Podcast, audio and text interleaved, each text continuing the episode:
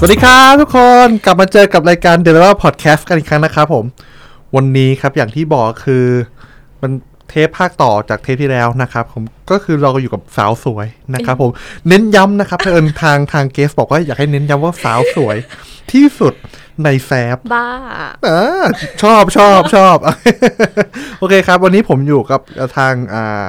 ทางคุณนิกกับคุณพลอยครับนะครับซึ่งเมื่อกี้นะครับถ้าเกิดใครได้ฟังไปเทปที่แล้วก็จะมีคำว่าคุณโพนะครับซึ่งจริงๆแล้วไม่ใช่ใช่คุณโพนะครับชื่อคุณพลอยนะครับคุณพลอยมีอะไรอยากแก้ตัวไหมครับเมื่อกี้ มีมีหลายชื่อค่ะ เพื่อนชอบเรียกให้แบบสับสนคือเรียกพื่มันป็ว่าสับสนโพไม่เรียกว่าพลอยเรียกว่าเออมันโพมันเป็นคนตั้งชื่อแหละ ชื่อโพก็คือมีมันคนเดียวที่ตั้งตั้งให้นะเก่ง ตั้งเก่งอ๋อก็เลยอาจจะสับสนได้อะใครโพลโพลมาจากไหนนะฮะโอเคก็มีคุณนิกกับคุณพลอยนะครับ ซึ่งเทปนี้นะครับจะเป็นเทปที่พูดถึงเรื่องของการอ่าคิดอีเวนต์สร้างกระบวนการสร้างอีเวนต์ตั้งแต่ต้นจนจบเป็นทั้งกระบวนการเลยนะครับ ว่าถ้าจะคิดอีเวนต์คิดยังไงให้มันปังนะครับ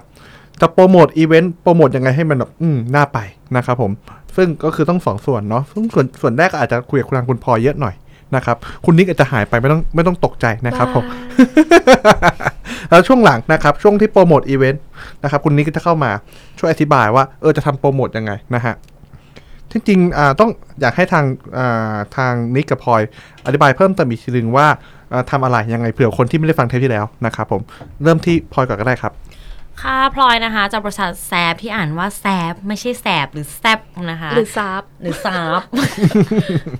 เราต้องบอกอย่างนี้ไม่ได้คนคนเรียกผิดเยอะอะไรอย่างเงี้ยเนาะคือบครับริษัทผมแซบจัด งานเฟสติวัลมิวสิกเฟสติวัลซะส่วนใหญ่นะคะคอนเสิร์ตหรือแม้กระทั่งว่าถ้าเป็นพวกเหมือนเอ่อ flea market ช้อปปิ้งเนาะก็จะมีชื่อว่า Zaap On Sale ถ้างานอีเวนท์ที่เคยจัดมาก็จะเช่น S2O Waterzonic นะคะ Siam Songkran Full Moon Party Single Fest นะคะหรือว่าอย่างถ้าเป็นออ g a แก z นเซอร์อย่างเช่นงาน Body Slam Fest อะไรเงี้ยค่ะ G19 ก็คือจัดโดย Zaap อ๋อนะคะโอเคครับแล้วก็พลอยเองก็คือทำหน้าที่เป็น Creative Marketing นะคะก็คือคิด ตัวงานเนาะแล้วก็ทำหน้าที่ของการหาสปอนเซอร์ ดูแลทั้ง partnership ที่เป็น media แล้วก็ sponsorship รวมถึงว่าดู Business Development ทั้งหมดของ Zaap ค่ะ โอเคครับแล้วนิกอะครับ ค่ะนิกนะคะนิกก็เป็น Head of Marketing Communication นะคะ แล้วก็ทั้งทั้งบ้านของปาร์ตี้แล้วก็ On Sale อย่างที่พลอยพูดไปเลยค่ะ ดูตั้งแต่คอนเทนต์คือรายละเอียดทั้งหมดที่อยู่ในออนไลน์แล้วก็นั่นแหละ PR ต่างๆค่ะ ครับผมอ่ามาดูกันก่อนครับว่าในการคิด อีเวนต์หนึ่งอีเวนต์นะครับ เริ่มที่พลอยก่อนอปกติแล้วการคิดหนึ่งอีเวนต์มันมาที่มาที่ไปเป็นยังไงบ้าง มันต้องเริ่มจาก insight หรือมันต้องเริ่มจาก เอ้ย เราไปแบบ spark joy กับไอ้สิ่งนี้ที่ต่างประเทศหรืออะไรยังไง ในการคิดอีเวนต์ของของของตัว Zaap Party หนึ่งอีเวนต์สมมติ เอายกสักเคสหนึ่งก็ได้ให้ผมฟังหน่อย โอเคค่ะ ก็คือจริง ๆ แล้วค่ะการคิดอีเวนต์หนึ่งอีเวนต์อะไรเงี้ยมันมาจุดสตาร์ทอะมันมาได้จากหลายอย่าง เอออย่างเมื่อกี้เนาะที่บอกว่าเอ้ยเริ่มจาก insight หรือเปล่า จริงๆ Zaap ก็คือเคยมีงานที่คิดจาก insight ของคนอย่างเช่นเอ่ออย่าง Single Festival เนี่ยที่พลอยยกตัวอย่างบ่อยๆอะไรเงี้ยอันเนี้ยมาจาก insight insight ก็คือว่าเรารู้สึกว่า เอ้ย เพื่อนรอบตัวเราเหงาเยอะ โสดเยอะ มีที่ไปเยอะ หรือคนรอบข้างชอบมาพูดว่าโสดโสดโสดโสดโสดอะไรเงี้ยเราก็เลยลองหา insight ของคำว่าโสดดูว่าเฮ้ยจริงๆแล้วคนโสดอะเขาอยากทำอะไรบ้าง อยากไปแบบไหนบ้าง แล้วเราก็คือเอาตัวของ insight ที่ได้ตัวเนี้ยค่ะ มาคิดเป็นตัวของงานต่อยอดมาจนถึงเป็น activity ต่างๆ คือสมมติถ้าใครเคยไปงาน Single Festival หรืออย่างถ้ายังไม่เคยเนี่ย เดี๋ยวพลอยจะเล่าให้ฟัง Single Fest เนี่ย เป็นงานเทศกาลคนโสดที่มันที่สุดในประเทศไทยอ่าแล้วก็รวบรวมคนโสดไว้เยอะที่สุดในประเทศไทยด้วยนะคะ ก็คือจะเป็นงานที่มีคอนเสิร์ตแหละมีศิลปินมา ซึ่งศิลปินเนี่ยค่ะ หลาย ๆ คนเขามาเขาจะร้องเพลงที่ relate กับคำว่าโสด อ่าหรือว่าแบบเข้าว่าธีมเข้าธีมเข้าธีมเข้าธีมอะไรเงี้ย อย่างสมมุติถ้าถ้าลิปตามา ก็จะร้องเพลงแบบสมมุติเช่น ไปอยู่ที่ไหนมาหรือหรืออะไรอย่างเงี้ยให้มันแบบ relate หน่อย ซึ่งจริงๆมันคือเป็นเพลงในอัลบั้มเขาแหละ แต่ก็คือครับจะมีมีบางเพลงที่เขาหยิบขึ้นมาร้องในงานอยู่ในงานธีมนี้อ่าอ่าใช่หรือเป็นเพลงอกหักอะไรเงี้ยแบบเหมือนแบบตอกย้ำคนโสดอะไรเงี้ยก็มีอะไรเงี้ยครับผมค่ะใช่แล้วก็ activity ต่างๆ ภายในงานค่อนข้างเป็นกิมมิคอย่างเช่น การใส่เสื้อผ้าอะไรเงี้ยแล้วก็คือมันมันมาตอนมาจาก การคิดแหละที่บอกว่าเฮ้ย คนโสดมารวมตัวกันอันนี้คือ คือตอนแรกครีเอทีฟก็เลยเอามาคิดต่อ อย่างพลอยเนี่ยดูเรื่องของ creative marketing ใช่ป่ะคะเราก็จะมาคิดต่อว่า พอมันโสดแล้วยังไงวะ มางานเราแล้วยังไงต่อวะ ก็เลยมี dress code ออกมาอือฮึ dress code ก็คือไม่โสดขาวเหงาดำใครไม่โสดเนี่ย ให้ใส่สีขาว ถ้าใครเหงาอะ ให้ใส่สีดำให้ถ่ายในงานคนใส่สีขาวหรือดฝคนใส่สีดใช่ คนขาวมีน้อยมากก็คือใครใส่แดงมาคือมึงไม่อ่านำไลน์คืเพื่อน ใส่สีขาวนี่เหมือนแบบขายไม่ออก เพราะว่าอาจจะมองว่า เออนี่แบบมีแฟนแล้ว อะไรอย่างนั้นใช่ อันนี้คือมันมาจากอินไซต์เลย คนในงานทุกคนคือใส่ดำหมดใช่อ่าอันเนี้ยหนึ่งอันนี้คือหนึ่งเลยนะเราเรียกว่าเป็นหนึ่งในการสร้าง engagement ผมเนี่ยผมเคยไปอยู่ครั้งหนึ่งงานเนี้ยใส่ขาวหรือดำผมดำเมี่ยมทั้งทั้งตัวเลยไปถึงตัวค่ะหรือเสื้อ เสื้อเสื้อโอเคครับขอโทษอะโอเคค่ะก็ อันเนี้ยคือหนึ่งในใน activity ใช่ปะสองคืออันที่เด็ดมากของงานนี้คือเรามีหมอดู หมอดูอ่าเรามีดูดวงในงาน เอาใจคนโสด ถามว่าเวลาโสดแล้วอยากได้แฟนทำไง ผู้หญิงไปทำอะไรคะ ดูหมอ ดูหมออ่าแล้วก็มีหมอดูแม่นมาก อยากให้เบอร์หมอดูไว้เลยคือแม่นมากๆ ทุกวันนี้คือก็ยังดูอยู่อ๋อใช่เออแม่นมากๆก็คือเป็นเป็นแากๆจัดบูธใช่ค่ะอ่าไปจัดบูธก็จะมีมีทั้งดูไพ่ยิปซี บางทีก็มีดูลายมืออะไรอย่างเงี้ยแสดงว่ามันต้องมันต้องจัด experience ให้มันเข้าธีม ถูกต้องถูกต้อง นอกจากนั้นไม่พอเราก็มีเสียงเซียมซีทายคู่ในงาน ให้คนไปเสียงเซียมซีแล้วก็ไปดูอ่านป้ายว่า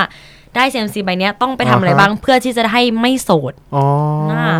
นึกออกไหมซึ่งจริงๆแล้วทุกๆอย่างมันเกิดขึ้น based on insight ถูกต้องไหมครับถูกต้องว่าคือเราต้องหา insight ก่อนอ๋ออืมในหนึ่งอีเวนต์ใช่โอเคสมมติอย่างเมื่อกี้แหละได้ว่าคนโสดโสดแล้วทำอะไรบ้าง หรือคนอยากมีคู่เขาทำอะไรกันบ้างอือฮึมันก็จะถูกแปลงออกมาเป็น activity ภายในงานครับนะคะแล้วจากนั้นพออะเราเราเรามีไอเดียแล้วอืมเรามี insight มีไอเดียแล้วทำยังไงต่อครับผมโอเคพลอยจะเล่าขั้นตอนนะพอพอมันมี insight เนี่ยบางครั้งมันจะเกิดจากตัวของ ของทีมงานคนใดคนหนึ่งก็ได้ หรือจะเกิดจาก CEO บาสหรืออย่างอย่างพลอยเองก็ได้ หรือแม้ทั้งว่ามีใครไปเห็นอะไรมาแล้วมาสนใจแล้วมาแชร์กันก็ได้พอหลังจากได้ตอนแรกขึ้นมาแล้วอะไรอย่างเงี้ยค่ะ ก็คือทางก็จะมีทาง creative marketing หรือว่าฝั่งแผนกบ้านพลอยเองนั่นแหละ ในการคิดงาน เราก็จะมา brainstorm กันในบ้านครีเอทีฟว่า เฮ้ยเนี่ย จุดสตาร์ทเป็นอย่างนี้นะสตาร์ทว่าเอองานคนโสด โสดแล้วยังไงต่อดีครีเอทีฟก็จะเอาเนี่ยค่ะไปคิดเอา insight ไปคิดบ้างแหละ หรือว่าเอาตัวของธีมมาครอบบ้างละอย่างพลอยเล่าเคสของปีล่าสุดเนาะปีล่าสุดมันคือชื่อชื่อตอนว่าโสด 7 ปีอือฮึเราเล่นกับอาถรรพ์เลข7 คืออ๋อเลขเจ็ดคนมักอเลจะอ่าอ่าเลิกเลิกกัน ใช่ คนมักจะบอกเอ้ยเลขเจ็ดมันคือการเลิกกัน แต่ของเรามันการ celebrate ว่า Single Fest มันจัดมาแล้วเจ็ดปีอ่าฉลองเลขเจ็ดใช่ไหมคะเราครับว่าโสดเจ็ดปีต้องดีกว่าเดิม เหมือนการล้างอาถรรพ์น่ะครับอ่าอ๋อใช่ในงานมันก็เลยทุกอย่างมันเลยจะ scale up เพราะคำว่าดีกว่าเดิม แล้วก็ในงานคือมันก็จะเป็นการตอกย้ำว่าคนมาในงานอะมันจะต้องไม่โสดกลับไปอ๋อเพราะว่าเรามีแฮชแท็กว่าระวังคุณจะไม่โสดกลับไปถูกไหมคะอ๋อฉะนั้นน่ะ activity ภายในงานอะจาก สมัยก่อนมันอาจจะมีแค่ 3 บูธ3 activity ปีเนี้ยปีที่ผ่านมา 2019 มันก็เลยกลายเป็นว่าครีเอทีฟก็เลยคิดมาให้มันแบบเยอะกว่าเดิมด้วยความที่บอกว่ามันจะต้องดีกว่าเดิมถูกไหมคะจากแต่ก่อนมันจะมีแค่ไพ่ยิปซีใช่ไหมคะสมัยก่อนก็จะมีไพ่ยิปซีมีดูเบอร์ มีดูลายมือ ทุกแขทางนงทุกทางคือหมอดูจาก 3 คนก็ขยายเป็น 5 คนอะไรอย่างเงี้ยค่ะครับอ๋อใช่หรือแม้ทั้งว่าบ่อตักไข่บ่อตักไข่อันเนี้ยก็คือเป็นเหมือนให้อันใส่นี้คือ key เลยอ่านี่คือ key เป็น activity ที่ครีเอทีฟอะเขาก็จะมาต่อยอดว่า เอ้ยแล้วเวลาคนที่มันจะได้แฟนเนี่ย หรือว่าจะมีคนคุยมันจะคุยจะอะไร คุยในไลน์ถูกไหมคะแต่ถามว่าการได้มาซึ่งไลน์อะ กว่าจะไปเดินไปขอกันเนี่ยโอ้โหมันยากเย็นเหลือเกินใช่เราก็เลยคิดการ shortcut ขึ้นมาคือเราจะมีบ่อตักไข่อือฮึตักไข่เนี่ยสมมติถ้าเป็นผู้หญิงเราก็จะบอกว่าอะผู้หญิงเขียนใส่ไข่ใบสีขาวนะ ผู้ชายเขียนใส่ไข่ใบสีดำแต่เวลาตักเนี่ยผู้หญิงก็คือตักบ่อที่เป็นไข่สีดำผู้ชายตักบ่อที่เป็น ไข่สีขาวอ๋อก็จะได้ไลน์ไปสลับกันอ่าใช่ก็คือไม่มีคนดูคอนเสิร์ตทุกคนก็นั่งตักไปร้อยอันก็ตักไปเรื่อยๆอะไรเงี้ยหรือบางคนอย่างคุณนิกเนี่ยคุณนิกเขาจะใส่เบอร์ตัวเองลงไปสักร้อยอันเดี๋ยวอ๋อเดี๋ยวอ๋อเดี๋ยวอุตส่าห์อยู่เงียบคือๆคือกระจายอีโผกระจาย คือโอกาสในการได้จะสูงปขึ้ล่อยนปล่อยไม่ได้โพลปล่ปอยโอเคอีพลอยอะอะอันครับนี้ผมแซวแซวแซวไม่มีจริงไม่มีจริง ไม่มีคอรับยู่จริงาโอเคครับอีฟไว้นะยิบไว้เนี่ยอันนี้คืออันนี้คือการที่ครีเอทีฟเขาก็จะคิดมาจากว่าโอเค มันจะต้องมี concept ก่อน concept ภาพใหญ่มันคือการเทศกาลคอนเสิร์ตที่มันที่สุดในประเทศไทยแหละธีมของมันเนี่ยคือโสดเจ็ดปีต้องดีกว่าเดิมใช่ไหมคะ หลังจากนั้นมาเราก็จะเอาตัวเนี้ยมาแตกเป็น activity ต่างๆ ภายในงาน อืมอย่างก็จะมี CMC มีบ่อตักไข่ แล้วก็มีช่วง celebrate อย่างปีล่าสุดก็คือจะมีช่วง celebrate ที่มันมากกว่าเดิม จากปกติเขาจะโปรยไอตัวกระดาษกันตอนจบที่มันเป็น confetti ใช่ไหมคะแต่เราโปรย Line IDแล้วคนโอ้โหคนก็เอ้ยโอ้โหพยายามจะไขว่คว้าใช่ทุกคนก็คือเป็นย่างกรอบเป็นกรามแล้วก็มีคน cap มาให้ดูว่าเออเขาก็ cap มาโชว์ในเพจของ Single Fest นะคะว่าเนี่ยหูยได้มาเป็นกำเลยอะไรเงี้ยหรือบางคนก็คือแบบเหมือนทักไลน์กันไปซึ่งไม่รู้ว่าผู้ชายผู้หญิง ไม่รู้ก็ต้องแอบไปก่อนดูเอาลองอะต้องลองเอาอันนี้คือการเสี่ยงดวงแล้วมันคือเป็นการแบบ destiny จริงๆอะถ้าคุณจะคู่กันคือคุณก็เป็น destiny กันจริง ๆอะไรเงี้ยเออบางคนก็มีการ cap มาให้ดูว่าพอทักไปแล้ว ผู้หญิงก็ถามว่าได้ไลน์เรามาจากไหนอะ ผู้ชายก็ตอบว่า อ๋อตกลงมาจากฟ้าเอออ๋อน่ารักโอ้โหโคตรเสียว ซึ่งอันเนี้ยค่ะก็คือบอกว่ามันเป็นขั้นตอนที่ว่าพอครีเอทีฟคิดออกมาปุ๊บมันก็จะเป็น activity เป็นธีม เป็นตัวของ stage เวทีออกมาประมาณเนี้ยครับเอผอมว่าเฮ้ยคำว่าโสดเจ็ดปีต้องดีกว่าเดิมอะมันดีกว่าเดิมยังไงบ้าง แล้วหลังจากนั้นนะคะก็เอาตัวเนี้ยครีเอทีฟก็จะเอาตัวเนี้ยค่ะ ไปคุยกับทางฝั่ง project หรือว่าฝั่งเอ่อ project manager เนาะที่เขาจะเป็นคน run งานดู operation ทั้งหมด ว่าอันเคแอคทิวิตี้มีคิดมาแบบนี้นะ แล้วก็จะมีการ brainstorm กัน project ก็จะบอกว่าเฮ้ยอะไรมันเป็นไปได้จริงอะไรเป็นไปไม่ได้จริงเพราะอย่างครีเอทีฟบางทีก็คือจะ ฟุ้งแหละ มันก็อ่าคิดเยอะไปอะไรเงี้ยมันมีก็มันมีงานไหนที่แบบว่าแบบธีมโอเค ทุกอย่างโอเค แต่สุดท้ายมันเป็นไปได้ไม่จริงไหมโอ้เยอะยังไงฮะมีเพราะต้องบอกว่าจริงๆอะเปอร์เซ็นต์ของการคิดของครีเอทีฟอะหนึ่งร้อยเปอร์เซ็นต์อะออกมาได้จริงตามที่คิดอะน้อยมากเลยนะที่มันจะตรงตามนั้นเป๊ะๆประมาณแบบหนึ่งร้อยไอเดียได้ประมาณกี่ไอเดียครับมันเกิดออกมาจริงๆออกมาเป็นรูปเป็นร่างจริงๆ เป็นตัวเป็นตนกี่ไอเดียจากจากจากร้อยร้อยร้อยสเปิร์มแล้วกันสมมติโอ้สิบมั่งสิบโอ้เออไม่นับงานที่แบบเหมือนคิดเสร็จแล้วไม่ได้จัดอะไรก็ก็มีก็มีเยเหรออ๋อใช่ค่ะ เพื่อนจะบอกว่าแต่จริงๆอะครีเอทีฟคือเขาเป็น thinker อยู่แล้วถูกป่ะคือเขาก็เข้าใจชอบครับเข้าใจเขาก็ชอบคิดแหละอะไรเงี้ยแต่ว่าฝั่งที่เป็น operation เนี่ยจะเป็นฝั่งที่จะทำให้มันเกิดเป็นจริงอ๋อขึ้นมาได้ ฉะนั้นน่ะคือของ ZAAP เนี่ยคือเราจะ work ด้วยกันตลอดอือฮึระหว่างฝั่งครีเอทีฟกับฝั่ง project อ๋อว่า เฮ้ย คุยกันตลอด อันนี้มันเป็นจริงได้ไหมเป็นจริงได้ไหมเป็นจริงได้ยังไงบ้าง ฝั่ง project ก็พยายามที่จะทำของครีเอทีฟให้เป็นเป็นจริงได้ทุกอันเท่าที่มันเป็นไปได้อืมเออพอเราคุยกันเสร็จแล้วปุ๊บฝั่ง project ก็คือจะเอาไอเดียตรงเนี้ยค่ะ ไปทำต่อ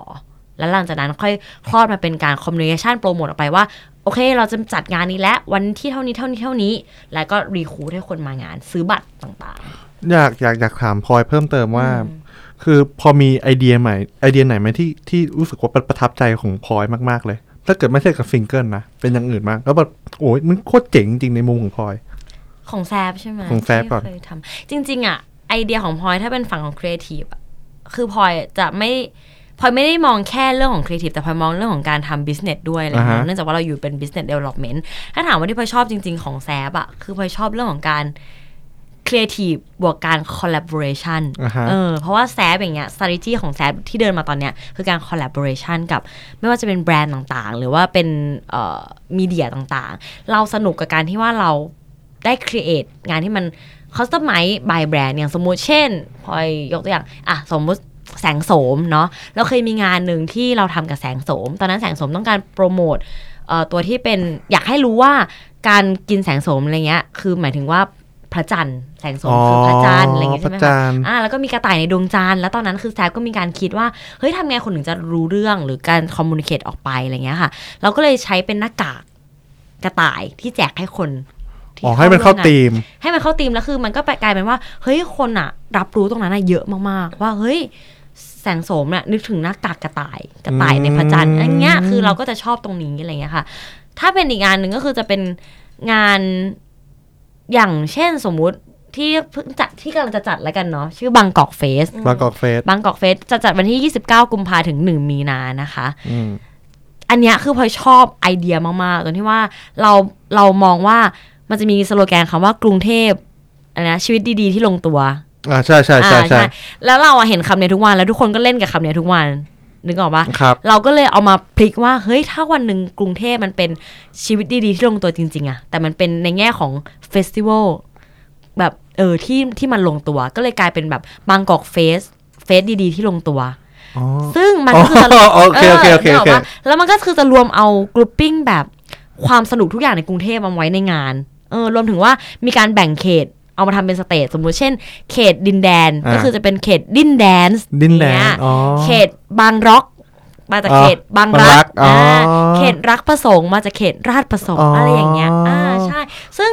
พลอยชอบตรงที่ว่าเราได้เล่นกับอะไรที่เราเห็นอยู่ทุกวัน แต่พลิกให้มันดูสนุกขึ้นมันทำให้การมุมมองของการมองชีวิตประจำวันเรามันเปลี่ยนเฮ้ยไปผมผมชอบนะผมชอบชอบชื่อเออด้วย ซึ่งน้องครีเอทีฟเก่งมากคือพลอยยอมรับเลยว่าเอ้ย คิดออกมาเก่งมาก ๆ จริง ๆ ชอบมากอืมอืมก็ถ้าใครว่างสะดวกก็เชิญไปนะคะ 29 กุมภาถึง 1 มีนานะคะอ๋อจริงเหรอฮะวันสองพัจัดนจัดยี่ที่สิบไหนนะจัดที่ไหนนะจัดที่ Show DC ค่ะโชว์ DC ใช่เชิญนะคะ ศิลปินมากกว่า 40 ชีวิตด้วยกัน มีทั้งหมด 4 stage นะอ๋อคะโอเคค่ะก่อนราคาบัตรจะขึ้นนะคะ ก็ต้องรีบซื้อกันนิดนึงตอนนี้บัตรขายแล้วนะคะอ๋อตอนนี้อยู่ช่วง early bird ปะอ่ามี early bird ปะไม่อ๋อโอมีเคมีมีแต่ว่าเราจะมีโค้ดลด อันนี้ก็ไปตามหากันได้มีเยอะมากๆ โค้ดลดจากเหลือ ลดจากพันแปดก็ลดเหลือ 999 บาทงั้นเดี๋ยวเดี๋ยวเดี๋ยวทาไอ้ตรงคอมเมนต์ของโพสต์นี้เดี๋ยวผมโพสต์ไว้นะครับผม โอ้ได้เลยค่ะได้ดีครับมาก โอเคครับ สนุกแน่นอนงานนี้เรารับประกันโอเคเราคิดครับนานมาก อะเมื่อกี้เมื่อกี้โอเค ผมเชื่อเพราะคิดนานครับผม อะคราวเนี้ยหลังจากที่คิดอีเวนต์นะครับผมอ่าอ่าออกมาเป็นไอเดียแล้ว แล้วถึงขั้น operation แล้วใช่จากนั้นครับไปขั้นไหนต่อครับผม ก็จะมีการขายสปอนเซอร์อืมเนาะขายสปอนเซอร์าขายขายสปอนเซอร์สปอนเซอร์เนี่ยคือเราก็จะดูแหละว่าดูความ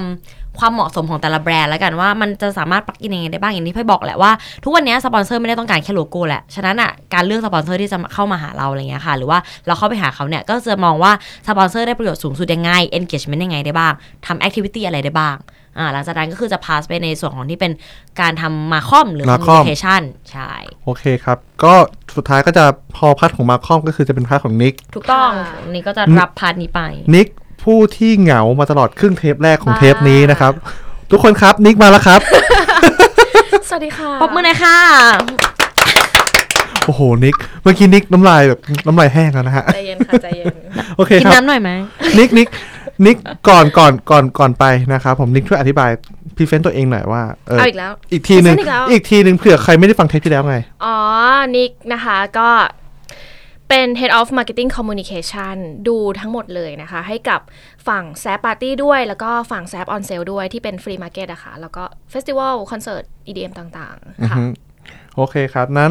ผมถามต่อก็คือต่อจากเมื่อกี้ พอมัน part Marcom นิกทำอะไรบ้างอ่า ง่ายๆเลยมันนิกทำอะไรจะบ้างเลยใช่นิกทำอะไรบ้างนิกนิกทำอะไรบ้างใช่ part ของตัวเองอะครับทำอะไรบ้างนี่ก็คือนี่เราก็จะมีทีมของเราเป็นบ้านบ้าน PR แหละเขาเรียกครับผมว่าบ้าน PR ก็จะมีตั้งแต่ planner มี content marketing creative content copywriter มีเหมือนแบบว่า PR management influencer marketing แล้วก็มีในเรื่องของ media partner ที่เราจะต้องเหมือนเอาเข้ามาเป็นสื่อด้วยนะฮะในในบางงานฮะค่ะ part part ของทางพลอย ก่อนค่ะเชื่อมาทางของทางนิกอะค่ะมันมี conflict อะไรบ้างไหมในการส่งต่อ เพราะเมื่อกี้เหมือนของของพลอยนี่คือมองมาเนี่ยคือเหมือน route ของพลอยคนเดียว แล้วพอช่วงส่งต่อเนี่ยมันเป็นยังไงบ้างเออผมผมจะรู้ conflict ใช่ conflict เช่นที่เช่นสมมุติว่าคิด product concept มาแล้วมีในในอีเวนต์ประมาณนี้แล้วเยอะมามามาข้อแบบทำไม่ได้คิดอะไรมามันมีไหมเยอะ ตอนนี้คิดไม่ออกเพราะว่าคิดได้ทั้งนั้นเลยล้อเล่นมากล้อเล่นโอ้เยอะเยอะมัน มันก็คือเหมือนแบบโลก surreal กับโลกแบบโลกโลกเออเออโลกความเป็นจริงมันอยู่ที่ว่าเราอาจจะสามารถเอาความ surreal ที่เขาคิดอะค่ะ ออกมาให้คนเห็นภาพเหมือนกูโดนด่าได้ยังไงไม่ได้ด่ามึงกูไม่ได้ด่ามึง เราจะสามารถ communicate ในตรงนั้น ให้มันไปถึงจุดที่เขาวางไว้ได้ยังไง เช่น เทศกาลคนโสดใช่ไหมคะ Single Fest เงี้ยสมมติเราได้ตัว Product มาแล้ว เราก็จะดูว่า Objective จริงๆอะเขาต้องการอะไรเออแล้วก็ Target ของเขาจริงๆ อันนี้สำคัญมาก เราจะดูที่ Target ก่อนเลยว่า Target คือใคร มันอาจจะจริงที่ว่า target มันเป็นคนเที่ยวคอนเสิร์ต คนชอบฟังเพลง อันนี้มันก็คือกว้างไป เราก็จะเจาะว่าจริง ๆ แล้ว objectiveของงานเนี้ยคือ ให้คนโสดใช่ไหมไม่ไม่คือหน้าทาเกียรสมมติถ้ากูเขียนแค่นั้นคือกูทำไม่ทัน ใช่ก็ไม่ได้จ้ะ ฉันก็จะเป็นคนแตกออกมาว่าจริง ๆ แล้วมันมีทั้งคนโสดครับนเหงาคนเพิ่งเลิกกับแฟน คนอกหักคนแอบรักอ่าคือมันแตกไปได้เยมันเยอะอะมามากกๆไม่ใช่แค่โสดเออแล้วหลังจากนั้นอะไอสิ่งที่เราแตกตรงนั้นอะเราสามารถไปเล่นกับช่องทางไหนมีเดียไหนได้บ้าง แล้วเราก็ต้องศึกษาว่าในแต่ละมีเดียอะ คอน sumer เขามี behavior ยังไงในการเสพ เช่น Facebook เขาจะดูอะไร Instagram เขาจะชอบดูอะไร เราก็จะเสิร์ฟคอนเทนต์ไปให้มันแบบว่าเหมือน right a right content อะในแพลตฟอร์มนั้นๆนะคะ อันนี้เหมือนพูดแบบรายละเอียดไปหน่อย เออพูดได้ครับพูดได้ครับ เออ นั่นแหละ เราก็จะดูเรื่องของ Target เป็นหลักเลยว่า Target คือใครอันดับแรกใช่ไหมคะ หลังจากนั้น ตัวเราเองอะเป็นคนวาง strategic planner ด้วยว่าในงานอีเวนต์เนี้ย แต่ละ week มันจะมี objective อะไร สมมติว่างาน Single Fest ใช่ไหมคะ มันจะมีขายบัตร early bird early bird early bird ใช่ใช่ early bird บัตรกรุ๊ปบัตร pre sale ที่ราคาแพงกว่า early bird เราต้องใช้ต้นเดือนกับปลายเดือนให้เป็นประโยชน์มากที่สุด เราจะพยายามทำ content marketing drive sale ยังไง แล้วก็ให้โจทย์ทีมไป เราจะวางกลยุทธ์ยังไงสมมติ สมมติว่างานเนี้ยเราจะวาง กลยุทธ์แบบว่าเราจะ retargeting เราจะใช้ CRM เราต้องหา Data ที่เรามีอยู่ทั้งหมดของแซฟอะเอามาใช้ประโยชน์ให้ได้มากที่สุด มี Data ด้วย ใช่ ZAAP เก็บ Data ด้วยค่ะ ทั้งคอนเสิร์ต festival มีเยอะมากอ๋อเราครับเราก็พยายามจะเอา Data ตรงนั้นนะมาใช้ประโยชน์ให้ได้มากที่สุด ค่ะอะครับ ฟังอยู่ครับอะเราเราขอยกตัวอย่างแบบเห็นภาพเลยขอเห็นภาพอย่างขอสมมตินะขอเห็นภาพเลยดีกว่า Single Fest ใช่ไหมเราก็จะมีการสร้างกรุ๊ปครั Facebook บเราไม่เคยสร้างมาก่อนเลย ชื่อกรุ๊ปว่าคนโสดกรุงเทพไม่เชื่อไปอ่าฮะ search ดูได้ อันนั้นก็จะมีคนตอนนี้ไม่รู้ว่ามีกี่คนแล้วอะแต่ว่าในกรุ๊ปนั้นก็จะเต็มไปด้วยคนโสด แล้วคนที่เข้ากรุ๊ปเนี้ยจะได้สิทธิพิเศษ ได้ซื้อบัตรถูก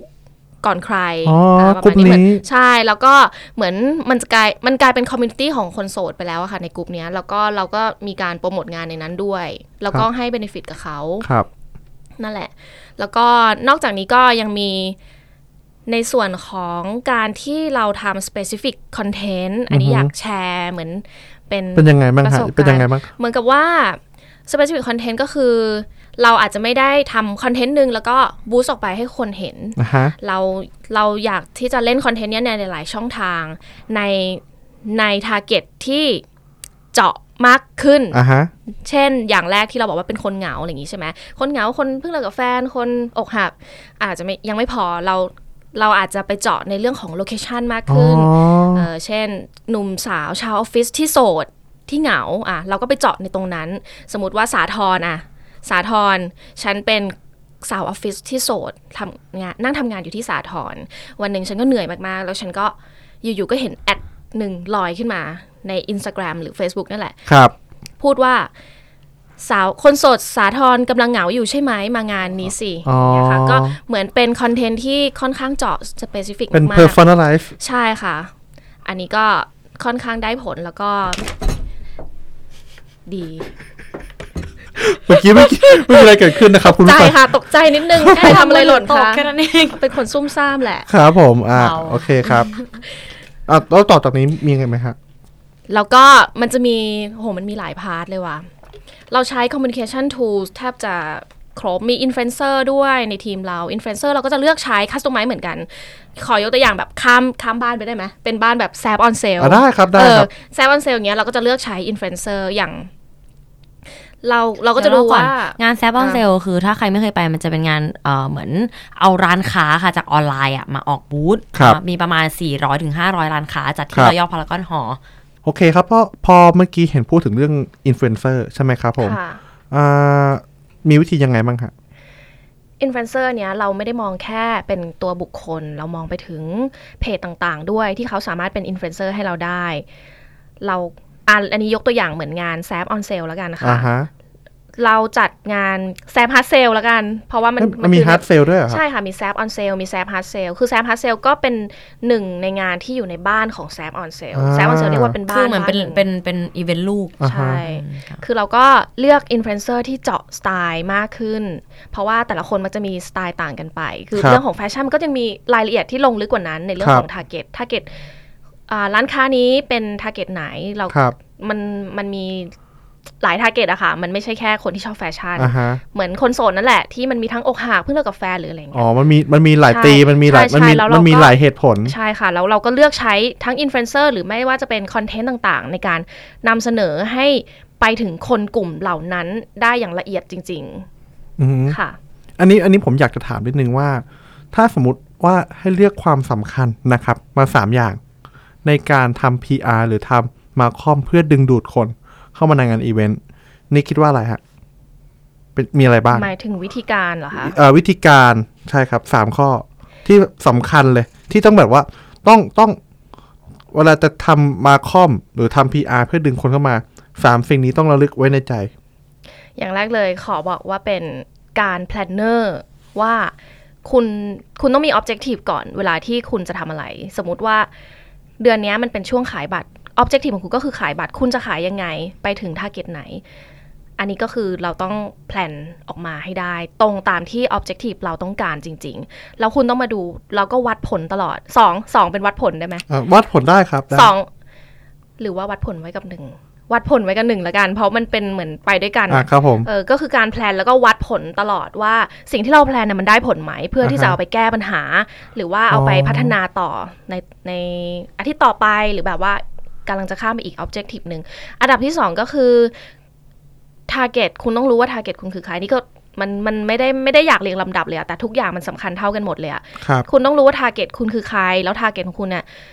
เป็นยังไงชอบอะไร อยากฟังอะไร แล้วมีเพนพอยต์อะไรไหมที่เราสามารถเจาะไปถึงตรงนั้นได้ แล้วก็เราต้องสื่อสารกับเขายังไง ครับทาร์เก็ตอันที่ผ่าสนองใช่ใช่ค่ะ ผ่านคอนเทนต์แบบไหนอือหือค่ะ แล้วก็อันดับที่สาม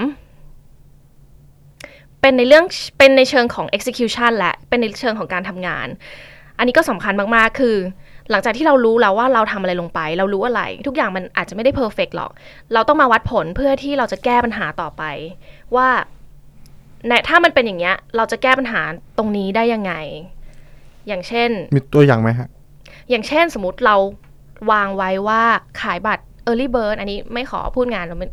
เป็นเป็นพูดแบบกลางๆไม่ครับเราขายบัตร Early Bird ได้แบบไม่ตรงเป้าครับอะสมมติ แล้วเราสามารถมีแคมเปญหรือว่ามี content marketing อะไรที่สามารถมาเสิร์ฟตรงนี้ได้ อะไรที่เรายังหลุดไป เราใช้ Data ได้ครบหรือยัง เราก็เอา Data มา เราสามารถทำ CRM อะไรได้ต่อไหม หลังจากตรงนี้อืมเราก็ทำแล้วหลังจากนั้นก็คือมันก็เพิ่มยอดขึ้นมาได้ มันก็คือเหมือนเป็นการวัดผลไปเรื่อยๆ ว่าอะไรมันดีอะไรมันไม่ดีแล้วมันเปลี่ยนแปลงตลอดเวลาค่ะ ครับผม ซึ่งเอ่ออันนี้ผมอยากจะถามเพิ่มเติมนะครับว่าเห็นมีการใช้ Data อยากจะรู้ว่าปกติแล้วในงานอีเวนต์หนึ่งงาน เรามีการใช้ Data อะไรบ้าง เพราะว่าเอ่อช่วงนี้เห็นช่วงนี้เทรนด์เรื่องของ Data มันกำลังเข้ามา อยากจะรู้ว่าของทางแซฟมีใช้ Data เพื่อการ Communication Marketing ยังไงบ้าง ในมุมของนิกครับ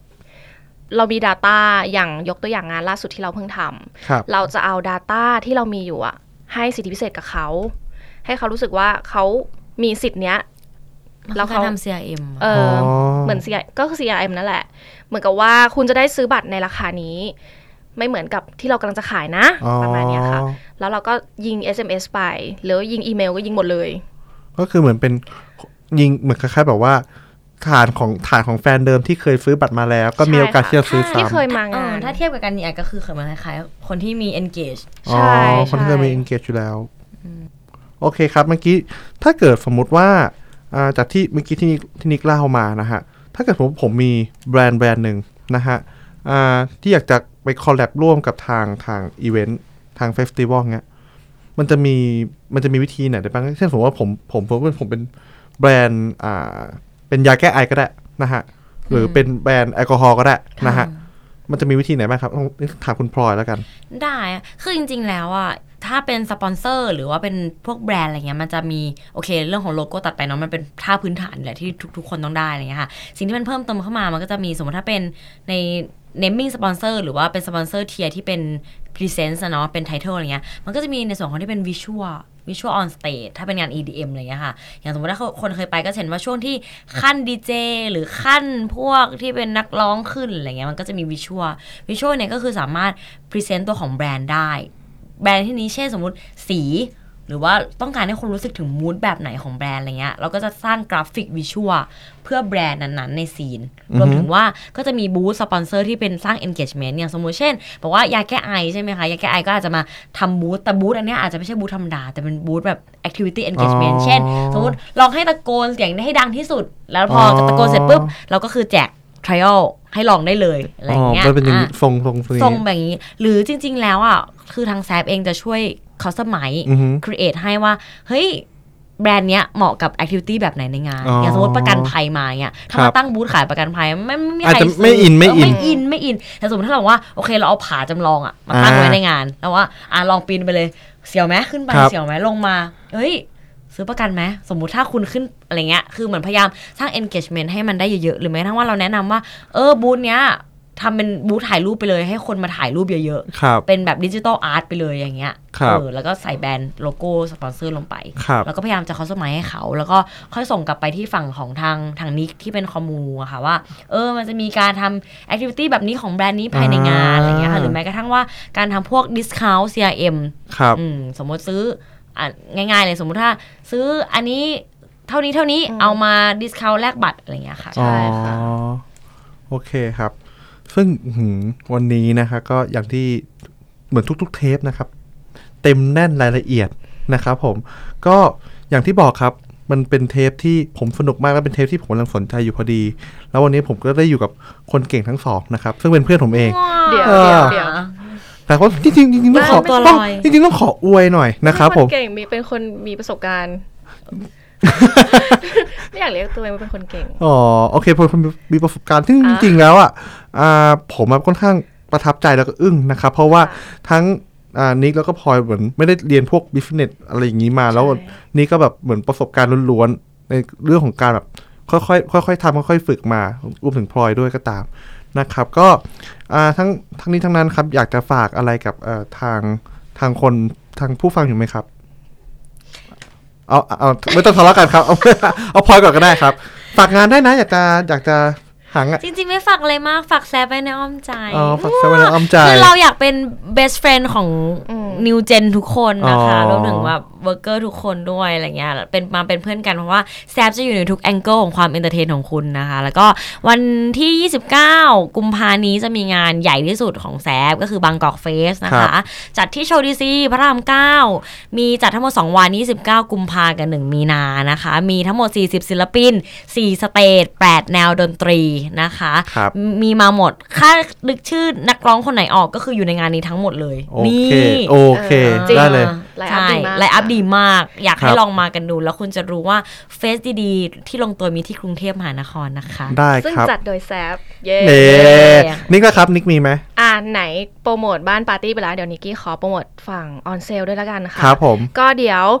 ตอนเปิดปีนะคะ วันที่ 25-26 มกราคมค่ะ จะมีงานใหญ่ลดราคาเปิดปีเลย ครับ ลดสูงสุด 70%ทั้งงานเลยค่ะ ชื่องานว่า Zaap Sale Fest นะคะ เป็นงานใหม่ของบ้าน Zaap On Sale ค่ะ จัดที่อ๋อ Royal Paragon Hall เออชั้นใช่ใช่ห้าโอเคครับ ก็อ่าอย่างที่บอกนะครับ ก็ถ้าเกิดท่านผู้ฟังนะครับ มันมีคำหยงคำหยาบอะไรครับไม่ต้องตกใจครับเพราะว่าเราไม่มีอันนี้ soft มาก soft์มากแล้วจริงๆจริงๆจริงๆพวกเราคือเพื่อนกันแล้วก็เลยคุยกันแบบธรรมดา relax relax นะครับผมก็จริงๆถ้าใครมีคำถามอะฝากถาม ได้ได้ครับเดี๋ยวถ้ามีเวลาเดี๋ยวตอบเดี๋ยวตอบใต้คอมเมนต์ใช่ของผมได้ได้นะครับค่ะก็อ่าทั้งนี้ทั้งก็อยากจะขอบคุณทั้งนี้แล้วก็พลอยเลย ขอบขอบคุคุณณเหมือนเหกัมืนอนกันนะขอบคุณคะนะครับที่ขอบคุณชวนค่ะออกมาให้เปิดประสบการณ์ใหม่นี่เป็นครับครั้งแรกเหมือนกันสนุกมากครับ ผมก็ทางทีมแล้วอัพก็ขอบคุณเหมือนกันครับผมก็นี่อ่าพบกันใหม่นะครับ เทปหน้าถ้าเกิดใครชอบเทปนี้ก็อย่าลืมนะครับเอ่อฝากกดแชร์ให้กับเพื่อนๆด้วยนะครับ แล้วเจอกันใหม่เทปหน้าครับสวัสดีครับสวัสดีค่ะ